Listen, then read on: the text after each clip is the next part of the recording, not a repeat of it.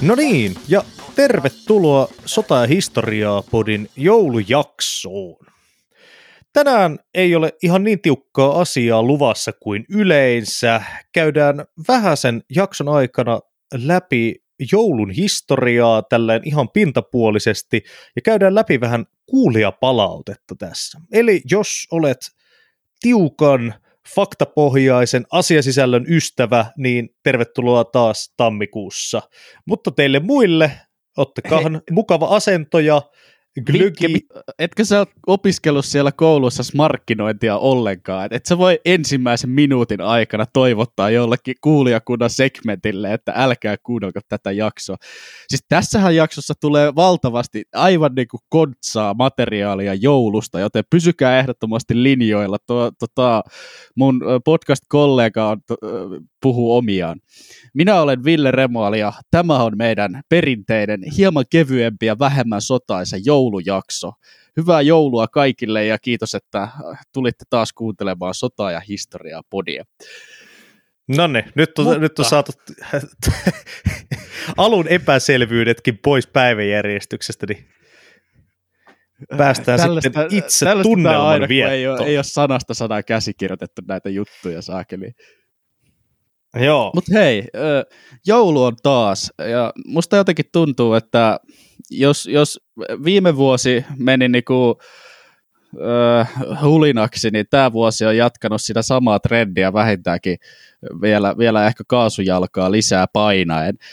Niin tämmöinen tota noin, niin joululoma ja siihen liittyvät mukavuudet ja sellainen rauhoittuminen on paikallaan on oikein mukavaa, että meillä on tämmöinen jouluperinne jostain tullutkin. Samallahan tämä jouluperinne myös sattuu juuri sopivasti, ei nyt ihan päivälleen, mutta melkein päivälleen sota- ja historiaa podin ensimmäisen jakson vuosipäivälle. Sehän taisi olla toinen tammikuuta, kun ensimmäinen jakso tuli eetteriin kaksi vuotta sitten. Siis kuinka monta jaksoa me ollaan nyt tehty tässä Tämä on, tästä tulee Sota- ja historiaa podin 42. jakso. Huhhuh. Eli siis Joo. meillä on tähän mennessä ollut 37 virallista jaksoa ja sitten muutama erikoislähetys, erikoisajankohtainen aihe siihen päälle. Ja yksi kirottu jakso, jota elköön kukaan koskaan kuulko. Kuultako, miten, miten se nyt sanotaankaan. Ja näin. Mutta, mutta, tässä kun päästiin jo hiukan epätarkkoihin päivämääriin käsiksi, niin Ville, tiedätkö milloin joulua tulisi oikeasti viettää? No tämä nyt on vähän makuasia, riippuu, että minkälaista traditiota oikein noudatat. Mutta, Ei, mutta Jeesuksen, Ei. Jeesuksen syntymäjuhlan. Ai Jeesuksen syntymäjuhlana. No olisiko se hmm. sitten se 24. joulukuuta? Ei, nimittäin kukaan ei tiedä tätä. Tästä asiasta on nimittäin suuret raamatun oppineetkin kiistelevät, että milloinka olisi niin kuin Jeesuksen historiallinen syntymäpäivä oikeasti ollut. No voi hitto, Bethlehemissä on roomalaisten apottijärjestelmässä ollut joku virhe, kun ei saatu kirjattua oikein näitäkään tietoja aikanaan. Jep, jep. Mutta jotenkin se on joulu vaan tullut tänne 24. 25. päivä tietämille, joka sattuu olemaan myös sopivasti siis talvipäivän seisauksena ja myös tasan kolme kuukautta ennen maaliskuun idusta. Joo, mutta tämä joulun viettämisen traditiohan nyt on paljon vanhempi kuin äh, kristinusko tai Jeesus konsanaan. Talvipäivän seisaushan on ollut jo esikristilliselle kulttuureille ihan tunnettu ilmiö. Se on itse asiassa tosi jännä ajatella, että kuinka tuhansia ja tuhansia vuosia sitten jo ihmiset ovat tarkkailleet ympärillään olevaa maailmaa, taivasta ja muuttuvia yön ja päivän syklejä niin su- tarkasti, että ovat e, onnistuneet sen määrittämään. Sitä talvipäivän seisausta kuitenkin on juhlittu siis kauan kauan ennen, ennen kristillistä perinnettä. Näin on, näin on. Ja toisaalta on mielenkiintoista, että tämä sama juhlahan toistuu siis lukemattomissa kulttuureissa ympäri maailman. Mietit siis äh, Väli-Amerikan tai Etelä-Amerikan äh, esikolumbiaanisia kansoja, äh, Brittien saarten kivikauden kansoja tai vaikka viikinkejä ja germaanisia kansoja ennen kristinuskon syntymää. Kaikki ovat juhlineet talvipäivän seisausta omalla tavallaan. Hmm.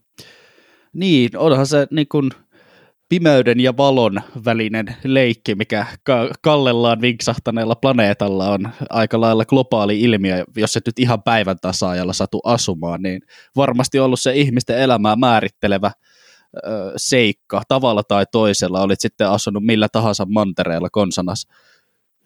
Niin, niin. Se, se on kyllä jotenkin aina ollut mulle hämmästyttävää, että miten kulttuurit, joilla ei ole välttämättä ollut jotain tämmöisiä hyvin äh, perustavanlaatuisia keksintöjä, niin kuin esimerkiksi pyörän käyttöä yleisesti, niin, ov, niin he ovat kuitenkin kehittäneet valtavan tarkkoja ja monimutkaisia kalenterisysteemeitä, että saadaan pidettyä vuoden ajat ja päivät järjestyksessä ja toisaalta sitten, että ollaan tiedetty, että milloin tulee tärkeät sateet ja äh, kylvoajat. Joo, siis niin jonkinnäköistä todella kehittynyttäkin matemaattista osaamista se vaatii. Ja kun aletaan kalentereita tekemään, niin siinä on muutamia kompia. Esimerkiksi se, että tota, kaikissa vuosissa ei välttämättä ole sama määrä päiviä, vaan että pysytään, niin kun, että järjestelmä ei lähde lipsumaan johonkin suuntaan, niin pitää lisätä niitä karkauspäiviä välillä. Mutta tosiaan tullaan takaisin meidän vanhaan kunnon jouluun. Tosiaan jouluhan tulee sanasta juule, joka on ollut siis esikristillinen germaaninen ja etenkin skandinaavinen juhla, jossa juhlittiin auringon palaamista ja pimeimmän ajan ohi olemista. Hauskahan tässä on siinä mielessä, jos miettii, että nykyään useimmiten ainakin täällä Suomessa, niin kyllähän se niin kuin kylmimmät kuukaudet tuppaa olemaan tammikuu ja helmikuu, mutta uh, ilmeisesti ilmasto on ollut hiukan erilainen niin kuin tuolla esikristillisessä Skandinaviassa, ja silloin nimenomaan syksyt ovat olleet hiukan viileämpiä, ja toisaalta keväät hiukan lämpimämpiä kuin nykyään. Kyllä, ja etenkin täällä skandinaavisessa traditiossa jouluun on liittynyt muitakin äh, perinteitä kuin tämä nykyinen Coca-Cola-pukki ja äh, lahjojen antaminen.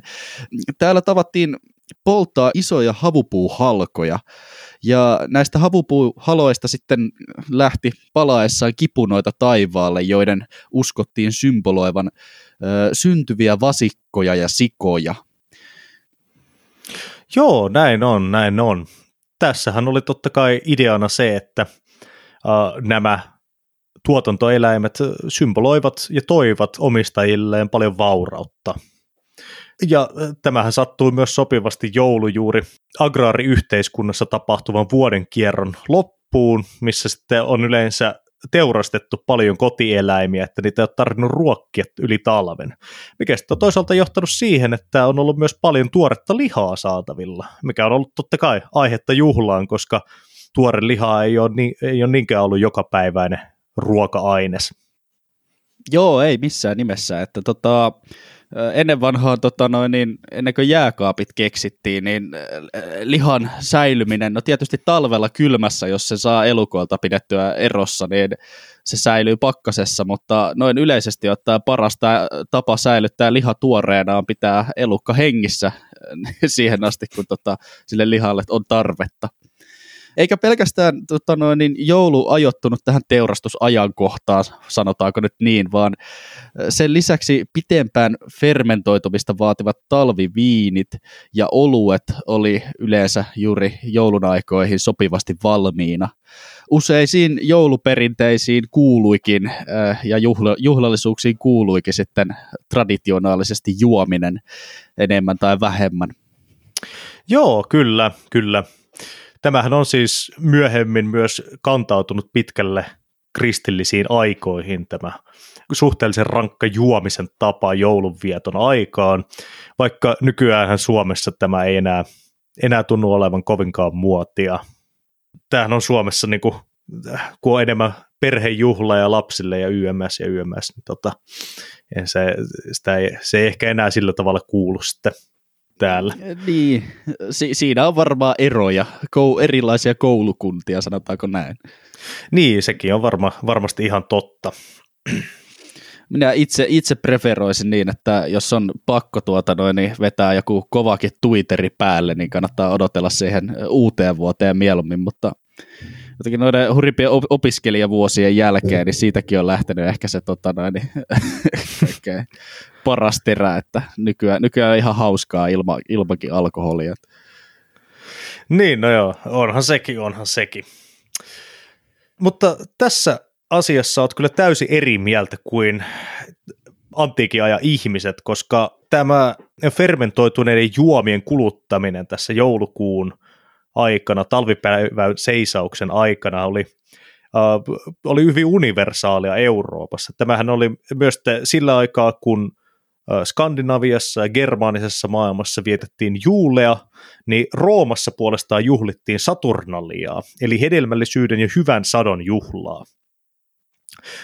Totta kai, koska hyvän, hyvän sadon juhla ajoittui tänne, koska toisaalta Etelä-Euroopassa, missä oli huomattavasti leudompaa, niin viimeiset sadothan saatiin vasta niin tässä lokamarraskuussa.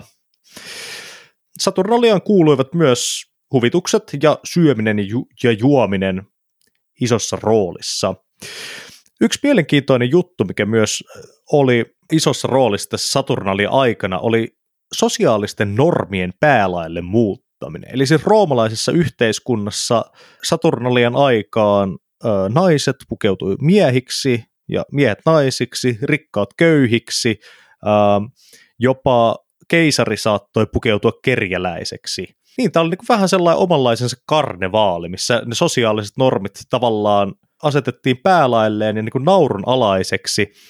Ja tämä oli sellainen tapa, millä pystyttiin ehkä saamaan nämä suhteellisen, niin useimmille ihmisille totta kai suhteellisen rankat normit, suurin osa ihmistä totta kai oli köyhiä, niin jossain määrin niin kuin naurun alaiseksi ja sitä kautta niin kuin, se oli ehkä, tästä on tehty teorioita, että niin tämmöinen karnevalisointi tekee niistä helpompia hyväksyä pitkässä aikajuoksussa.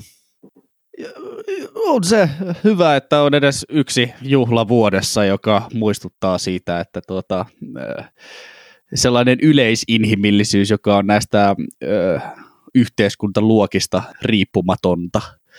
Saturnaliahan liittyi myös lahjojen antamista ja ystävien luona vierailua sekä yleistä hauskanpitoa. Onpa jopa väitetty, että jotain joululaulujen esimuotoja laulettiin Roomassa – Tämä Saturnaliahan ei ollut muuten mikään parin päivän juhla, kun tuota, jouluaatto ja joulupäivä nykyään tuppaa olemaan, vaan sitä juhlittiin myöhemmissä Rooman vaiheessa ja kokonaisen viikon ajan. Roomalaisilla muutenkin tuppasi olemaan tota, etenkin siinä Rooman loppuaikoina suurin piirtein enemmän juhlapäiviä kuin työpäiviä. Pitäisikö sitä ruveta itsekin tota, laittaa väestörekisteriin, että uskon vanhaan roomalaiseen pakanalliseen panteoniin ja jos sillä saisi sitten muutaman, muutaman palkallisen vapaa-päivän lisää. Joo, totta noin. Uskonnollisin perustein. Ei muuta kuin po- po- pomolle meet sanomaan vaan 17. joulukuuta, että tuota Saturnalia alkaa tässä justiinsa, niin mä jääkin tässä nyt sitten loppuvuodeksi, että nämä on näitä, pitää, pitää tuota vakaumuksesta pitää kuitenkin kiinni. Näin se on, näin se on. Uskonnolliset juhlat, jne, jne. Niin, mutta hei, jos tota noin, niin, nyt on niinku ihan ilmiselvää se, että tämä joulu ei ollut mitenkään kristillinen keksintö, mutta siitä on kuitenkin muodostunut etenkin nykykulttuurissa ja perinteessä varsin kristillinen juhla. Niin mikä on tämä kristinuskon ja erilaisten talvipäivän seisauksen ja esikristillisten jouluperinteiden kohtaamisen tarina tai historia? Tapahtuuko se niinku ihan, ihan tosta noin vaan? No ei varsinaisesti. Siis yleensäkin kun puhutaan niin kuin kristinuskon varhaisvaiheista, niin tota, ei monestikaan tule mieleen se, että kuinka hajanainen uskonto kristinusko oli. Sen jälkeen, kun se lähti sieltä nykyisen Palestiinan ja, tai Palestiina ja Israelin alueelta, niin tota, kristinuskohan levisi hyvin nopeasti Rooman valtakunnan sisällä moniin paikkoihin, ja näillä monilla eri paikoilla oli erilaisia traditioita, jotka sitten vähän niin kuin rupesi hivuttamaan itseään pikkuhiljaa kristinuskoon. Ja etenkin sen jälkeen, kun kristinusko valtavirtaistui, niin siellä ruvettiin ottamaan todella paljon vaikutteita jo olemassa olevista traditioista. Alunperinhän siis alkukristityille joulu ei ollut mikään iso juhla niin kuin Kristuksen syntymän juhlana, vaan pääsiäinenhän oli niin kuin se iso juhla, kun juhlittiin Kristuksen ylösnousemusta ja sitten äh, hänen kuolemaansa ja kaikkea tätä, mikä nyt pääsiäiseen liittyy. Uh, oikeastaan joulusta tuli vasta niin semmoinen isompi juttu sinne 400-600-luvuilla, uh, silloin kun kristinusko oli jo niin kuin valtavirtaistunut Roomas, Rooman valtakunnassa. Ja se varsinainen syy, minkä takia se adoptoitiin juuri tähän talvipäivän seisauksen päälle, oli se, että tälle Saturnalialle, joka oli kuitenkin vuoden suuri juhla, niin sille annet, haluttiin antaa kristilliset juuret ja kristillinen syy, koska kirkon alkuisät ehkä hyvin viisaasti olivat tajunneet sen, että on huomattavasti helpompaa käyttää näitä olemassa olevia juhlapäiviä ja antaa niille vain joku kristillinen nimi ja tarkoitus, kun yrittää kieltää ihmisiä kokonaan juhlimasta traditioita, jotka oli ollut maassa jo satoja ja satoja vuosia. Niin, etenkin sellaisia traditioita, joihin liittyy niin hauskanpitoa, juomista ja roolileikkejä, että tota, saa olla aikamoinen tota, no niin, äh, pappismies, että saa pakanat yli puhuttua, että nyt teidän pitää lopettaa tuollainen pakanointi, vaan helpompi mainostaa vaan tota, noin, tätä juttua, että ei tarvitse kuin pikkasen muuttaa näitä juttuja. Ja nyt tota, noin, unohdatte ne Freyr-jumalat ja tässä on kysymys ihan tuota, meistä yhdestä Jumalasta ja Jeesuksesta, niin saatte pitää sen hauskanpidon ja tuota, kinkun syömisen ja juomisenkin ehkä, niin tämä, tämä on helpompi myydä massoille kuin se absoluuttinen kielto. Jep. Mielenkiintoista ihan alkuperäinen raamattu ei tosiaan mainitse sanallakaan sitä, että milloin Jeesus olisi syntynyt, vaan se on jätetty niin kuin sinne vähän niin kuin tulkinnanvaraiseksi ja myöhemmät oppineethan on sitä sitten tulkinut siihen malliin, että saattaa olla, että tekstissä on enemmän viittauksia siihen, että se olisi ollut niin kuin keväällä, mutta tiedä häntä, Jeesuksen historiallisesta olemuksestahan on, on hyvin hankala saada oikeasti mitään ensikäden lähteitä, koska no, melkein kaikki, mitä miehestä on kirjoitettu, on kuitenkin kirjoitettu hänen kuolemansa jälkeen. Ja sitten niin kun siihen tulee niitä messiaanisia leijereitä siihen tarinaan, niin siinähän, siinähän se tarinasta aina vähän muuttautuu mukavasti mä suututan nyt kyllä varmaan aika monta kuulijaa, mutta siis voisiko jopa sanoa, että Jeesuksen suhteen on käynyt niin sanotusti törni-efekti. että se, se, se, on niin legendaarinen tyyppi, että siitä on vaikea sanoa, että mitkä tarinat on totta ja mitkä ei. näin, näin voisi sanoa ehkä. Joo, mutta tota noin, niin onhan näitä jouluperinteitä, joihin liittyy sitten tota, äh, ihan kristinuskon sisälläkin paljon kahnausta. Mulla henkilökohtaisesti joulukuusi on aina ollut niinku se sellainen ihan sel- selkeä joulumerkki ja se on ollut yksi aaton niinku, pääohjelmanumeroista, että se yhdessä koristellaan ja sitten sitä voidaan hetki ihastella ennen kuin siitä syntyy äh, kotinurkkia ja talon siisteyttä rasittava neulas äh, variseva kasa mutta siis jo tosiaan, suomalaisethan hankkii melkein puolitoista miljoonaa joulukuusta joka vuosi. Ja kuusen voi ostaa toreilta, marketin pihalta tai tilata internetistä. Moni hakee kuusen sieltä naapurimetsästä, mikä on myös hyvin tuota perinteinen joulukuusen hankintametodi. Ja siis ensimmäiset luotettavat historialliset tiedot joulukuusesta Jeesuksen syntymän juhlinnan eräänä symbolina menee tuonne 1500-1600-lukujen vaihteen Saksaan, Strasbourgin hiippakuntaa, jos tarkkoja ollaan. Ja sitäkin ennen on ollut jotain hajanaisia mainintoja joulukuusesta, muun muassa maininta Tallinnan raatihuoneen torin joulukuusesta vuodelta 1441. Oho. Mutta joulukuusi liittyy uskon puhdistuksiin. Siis joulukuuset ovat traditiona levinneet uskonpuhdistuksen mukana, ja katolilaiset on nimittänyt protestanttisuuttakin vähättelevästi joulukuusi uskonnoksi ää, pitkään. Ja mielenkiintoista, että tämä kuusi riita on jatkunut siis todella pitkään. Sieltä jostain niin renesanssin ajoilta melkein nykypäivään asti. Nimittäin katolinen kirkko hyväksyi joulukuusen vasta 1982, kun Johannes Paavali II antoi luvan tuoda suuren joulukuusen siihen Pietarin kirkon aukiolle joulusiemenen kumppaniksi ensimmäisen kerran. Mutta Ta- nyt se Tämä on, on kyllä ihan... todella, todella ihmeellistä. Mä en oikeasti tiennyt, että joulukuusi on näin uusi traditio. Mä aina luulen, että se on niinku, että se olisi ollut niinku vanhempi. Niin, mäkin olen kuullut jotain juttua siitä, että siihen liittyy tällaista niin kuin näitä palmunlehti-symboliikkaa, kun äh, se, se liittyy johonkin siihen Jeesuksen saagaan, en nyt muista mihin vaiheeseen, mutta laitettiin lehtiä, lehtiä maahan Tämä on tausta, Ville liittyy enemmän pääsiäiseen. Öö, oliko näin? Joo, no kyllä. joo, sa, voi tässä, olla. tässä voi huomataan, olla. kuinka harras uskovainen Ville on.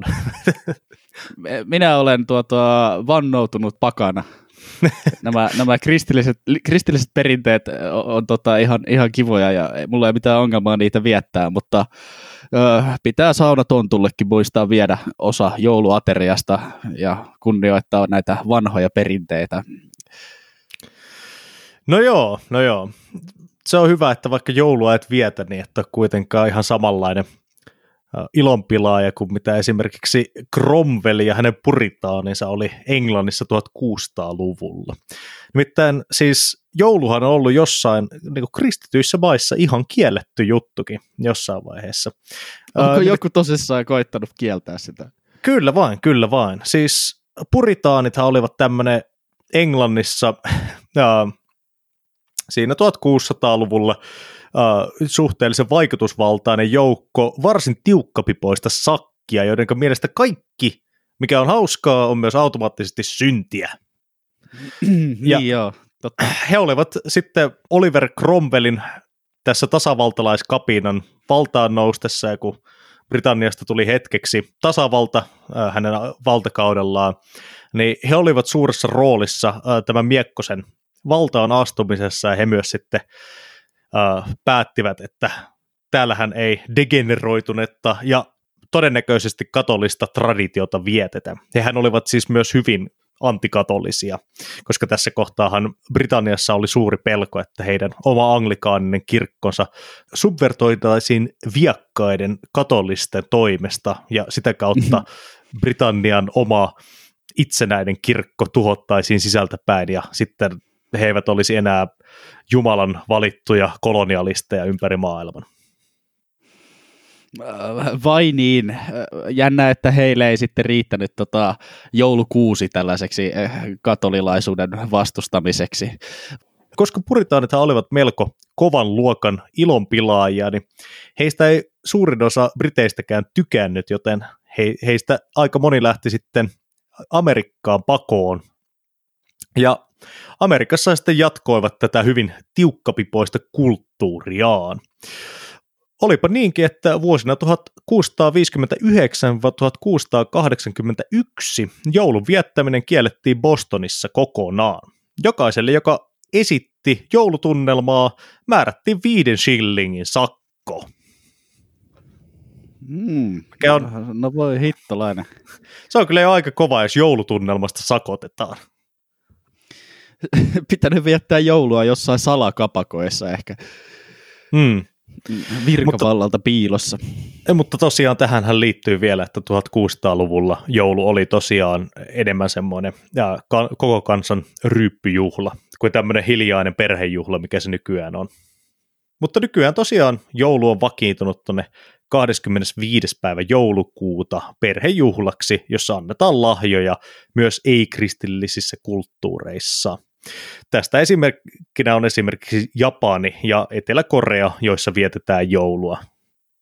Joo, kyllä. Ja tosiaan syytä olisi myös joulun yhteydessä mainita, että myös ortodoksit juhlivat edelleen ja yhä joulua, mutta vanhan gregoriaanisen kalenterin mukaan vasta tuossa 7. päivä tammikuuta.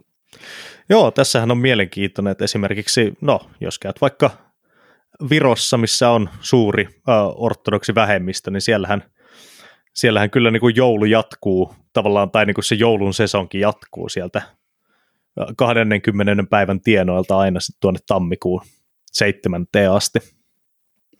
Näin, mutta kaiken kaikkiaan minä pidän paljon joulusta. Se on ehkä juhannuksen jälkeen minun lempijuhliani vuodessa.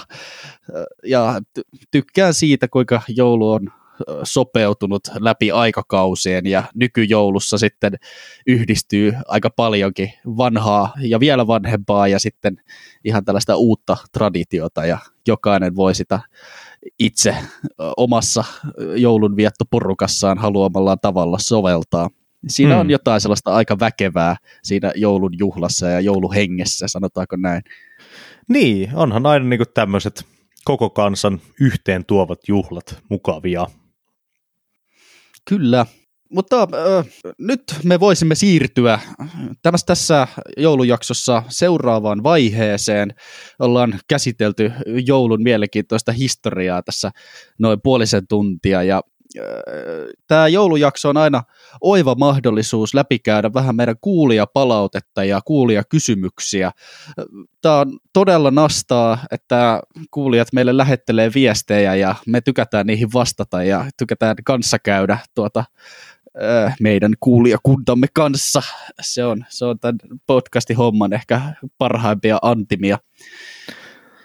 Näinhän se on, näinhän se on. Ja tässä on aina mukava myös ottaa pieni katsaus, mitä taas on viime podcast, podcast-täysvuosi tuonut tullessaan. Tosiaan tässähän on tullut melkoinen määrä kasvua tänä vuonna, siitä suuri kiitos etenkin kaikille meidän järjettömän hienoille vieraille ja totta kai teille hyvät kuulijat. Tälleen statistiikkoina voitaisiin kertoa, että siis podcast on tähän mennessä tavoittanut yli 30 000 kuuntelijaa, mikä on mun mielestä aika huima määrä tälleen niin kuin Suomen mittakaavassa historiapodcastiksi. Ja kuuntelukertojakin on tullut yli 300 000, mikä on, mikä on kyllä todella hieno määrä ottaa huomioon, että mistä tämä aloitettiin niin kuin saunan lauteella käydystä keskustelusta, jossa, jonka jälkeen todettiin, että aloitetaan muuten podcasti, kun tykätään muutenkin historiasta jauha.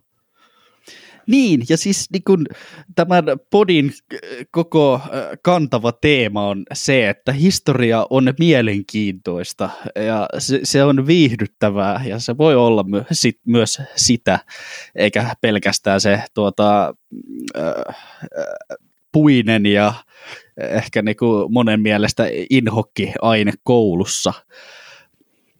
Hmm. Siis lämmittää sydäntä huomata, että Suomi, suomalaiset on tässäkin määrin historia kansaa, että viihtyvät historian ympärille rakennetun kontsan ympärillä. Ja siis parasta mahdollista kuulijapalautetta, mitä mä kaikkein eniten tykkään lukea, on sellaiset viestit, jossa puhutaan, että podcastia on kiva kuunnella vaikka jonkun työn ohessa ja se saa ajan kulumaan rattoisammin. Mä siis itsekin tykkään tosi paljon kuunnella äänimediaa ja podcasteja ja äänikirjoja, jos vaan niin kuin suinkin mahdollista työhommia tehdessä tai vaikka tiskejä tiskaillessa tai imuroidessa. Hmm. Se on kyllä joo. Sama on mullekin, että kyllä se useimmiten tulee jonnekin paikkaan siirtyessä tai jotain semmoista fyysistä tehdessä. Kyllä, mutta hei, nyt tota noin, niin kuulijapalautteeseen ja jak- jaksotoiveihin. Voitaisiin lukea hieman näitä ja käydä sitten tällaista vapaamuotoista keskustelua, keskustelua jos sikseen tulee. Me, meiltä on toivottu, että milloin tulee huolto- ja kenttämuonitus toisessa maailmansodassa äh, tai Suomen sodassa noin yleisesti. Siis kenttämuonitus on kyllä niin kuin todella hyvä jakson aihe. Ja siis niin kuin mä tykkään aina tota noin, siteerata kaiken maailman suuria sotaherroja kautta historian, niin Napoleonkin taisi sanoa, että armeija marssii vatsallaan, ja niinhän se on. Tota, suurvalta-armeijakin muuttuu kerjäläisjoukoksi, jos ei se saa ruokaa muutamaa päivään. Hmm. Näinhän se on, näinhän se on. Ja pitää mutta todeta kaikkiin kuulijapalautteisiin, että tota, on todella hienoa, että niitä on tullut niin paljon, mutta älkää oikeasti ottako itteenne, jos me ei olla vielä tehty teidän toivomaa jaksoa, koska niitä tulee ihan oikeasti aika paljon, ja tota, meillä on kuitenkin kaksi jaksoa vain kuukaudessa. Joo, mutta ö, huolto- ja kenttämuonitus voisi olla semmoinen aihe. Mä nyt tota noin, niin lupaa mitään, koska... kadun vielä. kadun vielä, mutta tämä on jakso, jonka mä itse haluan kyllä toteuttaa ja vaadin jossain vaiheessa Mikke sultakin, että me aletaan tekemään jotain toimia, toimia sen toteuttamiseksi tässä se, alkavan vuoden puolella. Näinpä, näinpä. Mm. Täällä on myös kysytty, että mikä on ollut tänä vuonna mielenkiintoisin jakso tehdä ja mielenkiintoisin vieras? Öö, ensimmäiseen mä voin vastata itse asiassa suhteellisen helposti, nimittäin vie- mielenkiintoisin jakso tai jaksot, mitä on, ollaan tehty, on ollut nämä ajankohtaiset Ukrainan jaksot, koska se tapahtuu koko ajan tässä meidän ympärillä, ja meillä on ollut ihan huikeita ihmisiä, joita ollaan päästy haastattelemaan. Niin kuin esimerkiksi Topi Huhtala jaksossa 34, joka on itse oikeasti siellä Ukrainassa ollut taistelemassa kuusi kuukautta, mikä on niin kuin historia-podcastille aika harvinaista, että päästään niin kuin oikeasti äh, jututtamaan jotain ihmistä, joka on ollut paikan päällä. Nyt kun tota viime sotien veteraani polvi alkaa pikkuhiljaa käymään vähiin, niin tämä niin modernien konfliktien veteraanien haastattelu onkin sellainen teema, jota me voitaisiin vähän vaikka harkita laajentavamme. Suomalaisia Kyllä. on ollut operaatioissa ennen Ukrainaakin monessa paikassa. Joo, ehdottomasti, ehdottomasti. Tota, tässä on pieniä askelia jo otettu siihen suuntaan, ja eiköhän jotain tuloksia tule näkymään tuossa kevään puolella, sanotaanko näin? Joo, kyllä. Ja tota, kaikki jaksothan on omalla tavallaan tosi mielenkiintoisia tehdä. Siinä samalla pääsee kartuttamaan omaa sivistystään ja historiatietoa, kun jaksoaiheita lähtee sitten syvemmin tutkimaan. Mä itse tykkäsin kauheasti ton viikinki-aika Suomessa jakson tekemisestä. Se aihe kiinnostaa mua todella paljon ja me päästiin Hämeen keskiaikafestareille kanssa sen jakson ansiosta ja ne oli tosi hyvät bileet, sanotaanko niin. Päästiin siellä tutustumaan historia elävöittäjä porukoihin, joissa oli ihan niin kuin, valtava määrä omaa tietoaan niistä viikinkiperinteistä ja pääsemme myös niin kuin, hienosti osaksi juhlia, sanotaanko näin. Terveisiä vaan, jos satutte kuuntelemaan. Kiitos ja anteeksi. ja, ja näin. Tulkaa ensi vuonna keskiaikafestareille. Olemme varmasti siellä myös paikalla. Joo, ehdottomasti. ehdottomasti. Tähän, tota, kuka on ollut mielenkiintoisin vieras, niin pakko sanoa, että tähän ei ehkä välttämättä voi vastata, koska jokainen meidän vieraista on kyllä ollut omalla tavallaan todella, äh, todella mielenkiintoinen ja jokainenhan on ollut niin kuin oman alansa ekspertti, niin niitä ei, niitä ei siinä mielessä voi rankata, niin kuin, et, et kuka on mielenkiintoisin. Joo, äh, sitten äh, seuraavaan. Voisiko ensimmäisen maailmansodan jutuista tehdä jaksoa? Joo, voisi ja tehdään, mutta mäpä itse asiassa samalla vastaan, kun tulee monesti toisen maailmansodan ää, iso, näihin isoihin taisteluihin, esimerkiksi Stalingradiin ja tota, ää, koko itärintamaa tai jotain ensimmäistä maailmasta, kun toivotaan, niin siihen on oikeasti aika yksinkertainen vastaus, miksi me ollaan vältetty tämmöisiä niin kuin, paljon tunnettuja todella laajoja aiheita. Ja se liittyy lähinnä siihen, että meillä on suhteellisen rajattu määrä aikaa, mitä me tehdään tätä, ja, ja jos me tehdään sanotaanko vaikka ensimmäisestä maailmansodasta, niin me voidaan tehdä se vain kerran. Ja siinä tulee, se vaatii oikeasti aika paljon taustatutkimusta, koska sitten jos se, siinä jää jotain itselle hampaankoloon, niin vaikka te kuulijat ette sitä tiedä, niin meitä itseään niin tota, jää harmittavaa se hirveästi, jos meistä ollaan itse tyytyväisiä kaikkeen, että me ei ollut tehty niin riittävästi taustatyötä sen jakson eteen tai sen jaksosarjan, koska et, ensimmäinen maailmansotahan pitäisi totta kai olla useamman jakson sarja. Eihän niin kuin, tavallaan yhdessä tunnissa pääse edes pintaraapaisua tekemään kaikkiin niihin tapahtumiin ja henkilöihin ja siihen koko globaaliin sotaan. Joo, ei siis, niin kuin mä en suostu kiteyttää ensimmäistä maailmansotaa johonkin 60 minuutin jaksoon, että se, se pitää olla hyvin tehty jaksosarja, ja olihan meillä siis pakko nostaa kyllä, että tänä vuonna meillä on ollut ensimmäiseen maailmastaan liittyvä kaikkien aikojen meritaistelu Jyllanti 1916, jossa ihan vaan niin kuin yhtä isoa äh, laivasta kohtaamista käsiteltiin sellainen äh, tunnin verran. Suosittelen mennä kuuntelemaan sen jakso, jos ei ole tullut vielä kuunneltua. Äh, ainut kerta, kun äh, ihmisten historiassa käytiin oikein niin kuin kunnolla taistelulaiva taistelulaivaa vastaan polttopisteessä oleva meritaistelu. Sitten sen jälkeen teknologia on taas laukannut eteenpäin ja lentotukialukset ja kaiken maailman sellaiset hömpötykset on vienyt merisodan käynnin doktriineita eteenpäin.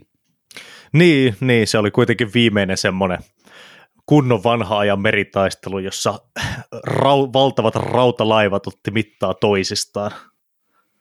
Joo. Sitten meillä on tullut ihan tällainen palaute. Kiitos poikamaisella otteella toteutetusta informatiivisesta sotapodeista. Parasta viihdettä. No voi vitsi, kiitos. kiitos paljon. Mun mielestä toi oli aika ytimekkäästi tiivistetty. Ei saa olla liian vakavamielinen, sota on jo muutenkin niin kurja aihe, että tota, se, se kannattaa ehkä jollain tavalla käsitellä, ei, ei niin kalman kylmästi. Niin, Tietysti ja... joskus meitä on kyllä tota, vähän arvosteltukin siitä, että me tehdään nyt vakavista aiheista huumoria, mutta mä haluaisin niinku ajatella, että kyllä jokainen fiksu ihminen ymmärtää, että sota on ikävä asia ja siihen liittyy todella traagisia juttuja hmm. ilmankin, että sitä jatkuvasti niinku muistutetaan kuulijaa. Ollaan kuitenkin äh, tässä ihan kaikki äh, enemmän tai vähemmän järkeviä ihmisiä. Jep, jep, ja, niin, ja se pitää kuitenkin muistaa, että jos me niinku, niinku naurahdetaan jollekin vakavallekin asialle, niin se ei tarkoita sitä, että me nauretaan siinä niinku sille varsinaiselle asialle, vaan useimmiten se vaan on sitä, että sota on monesti todella absurdia ja järjetöntä. Joo, toi oli kyllä hyvä pointti. Siis tota, paras kritiikki sotaa vastaan mun mielestä on tehdä siitä tavallaan absurdia komediaa. Että toi Stanley Kubrickin Doctor Strangelove-elokuvahan on komedia, joka kertoo niinkin vakavasta aiheesta kuin ydinsota. Mutta se on aivan valtavan nerokas leffa, ja, ja siinä saa niin välillä nauraakin ihan kippurassa, jos sitä oikeasti funtsii. Hmm. Sota on valtava onnettomuus, totta kai, mutta äh, siihen niin kuin onnettomuuteen liittyy myös tietty, tietyssä mielessä semmoinen ihmisluonnon joku absurdius ja hulluus. Jep, näin on. Seuraava ihan lempipodi, ainut, joka käsittelee hissaa rennolla otteella ja laidasta laitaan. Kiitos, näin on tarkoituskin. Uh, näitä on Joo, muutamia, sitten... muutamia samanlaisia ja sanon tässä kaikille kiitos samalla. Kyllä. Uh, olisi tosi hienoa, jos tekisitte jakson Risto Rytistä, sodan ja rauhan miehenä, presidentti, joka uhrasi itsensä rauhalle.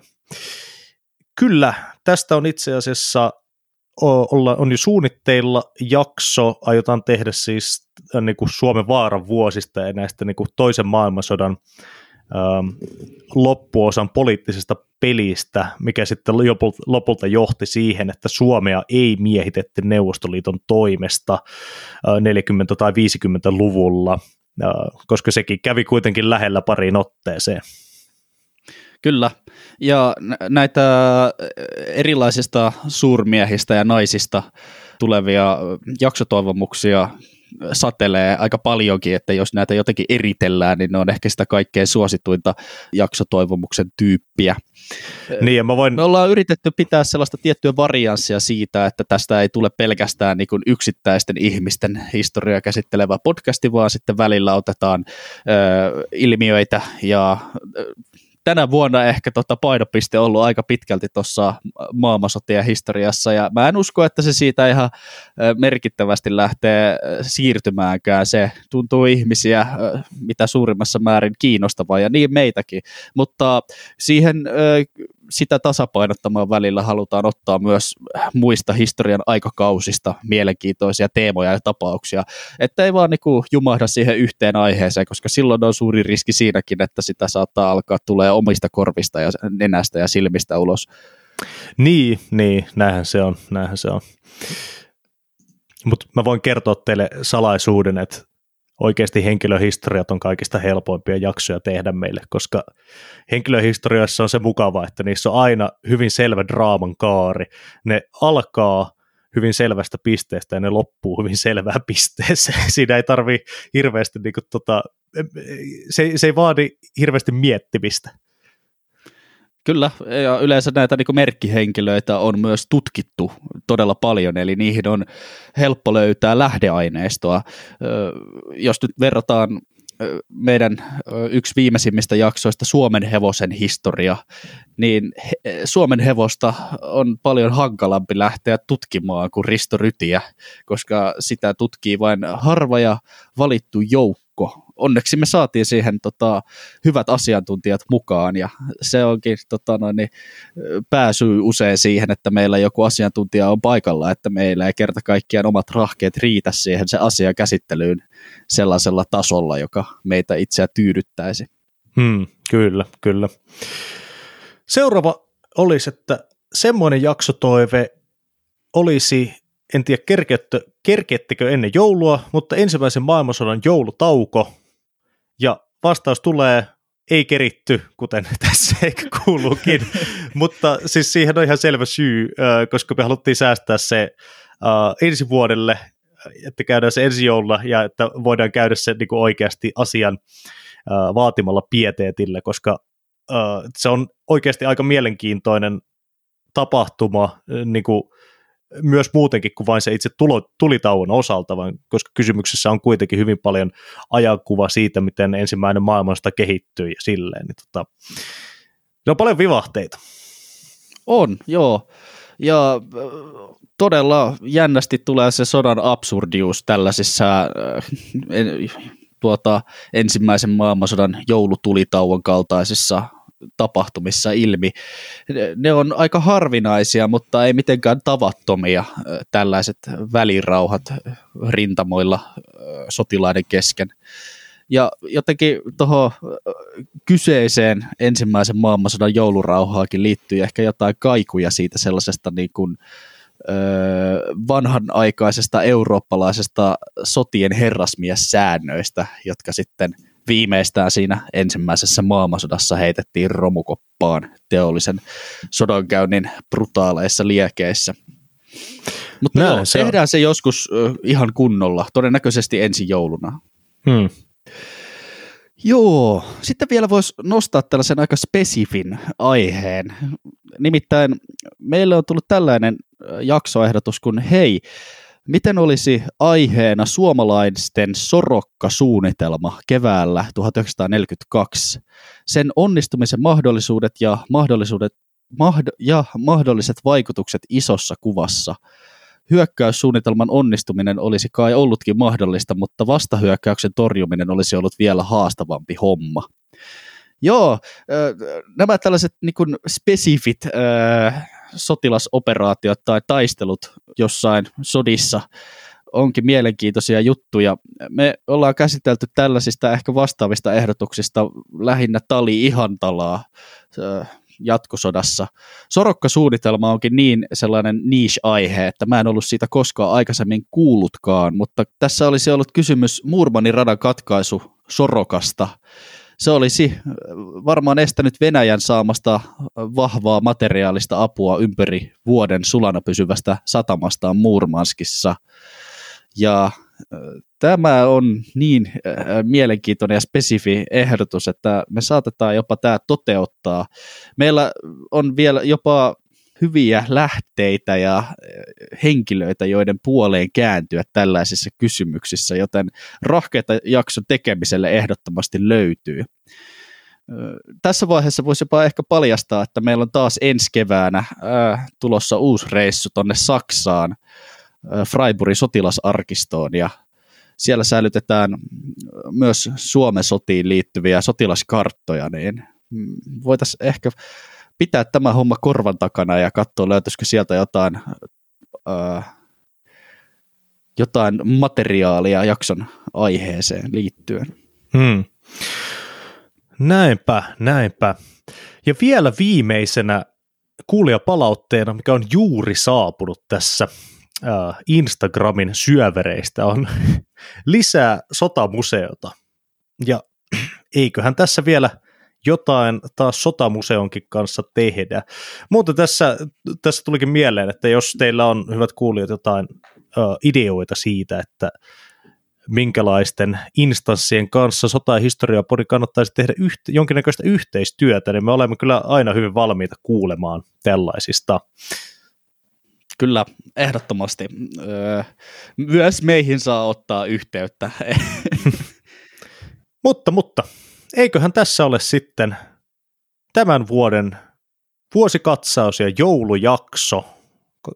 Ja tällä laitetaan sitten podcast-vuosi pakettiin ja se on sitten taas tammikuussa uutta jaksoa tulemaan.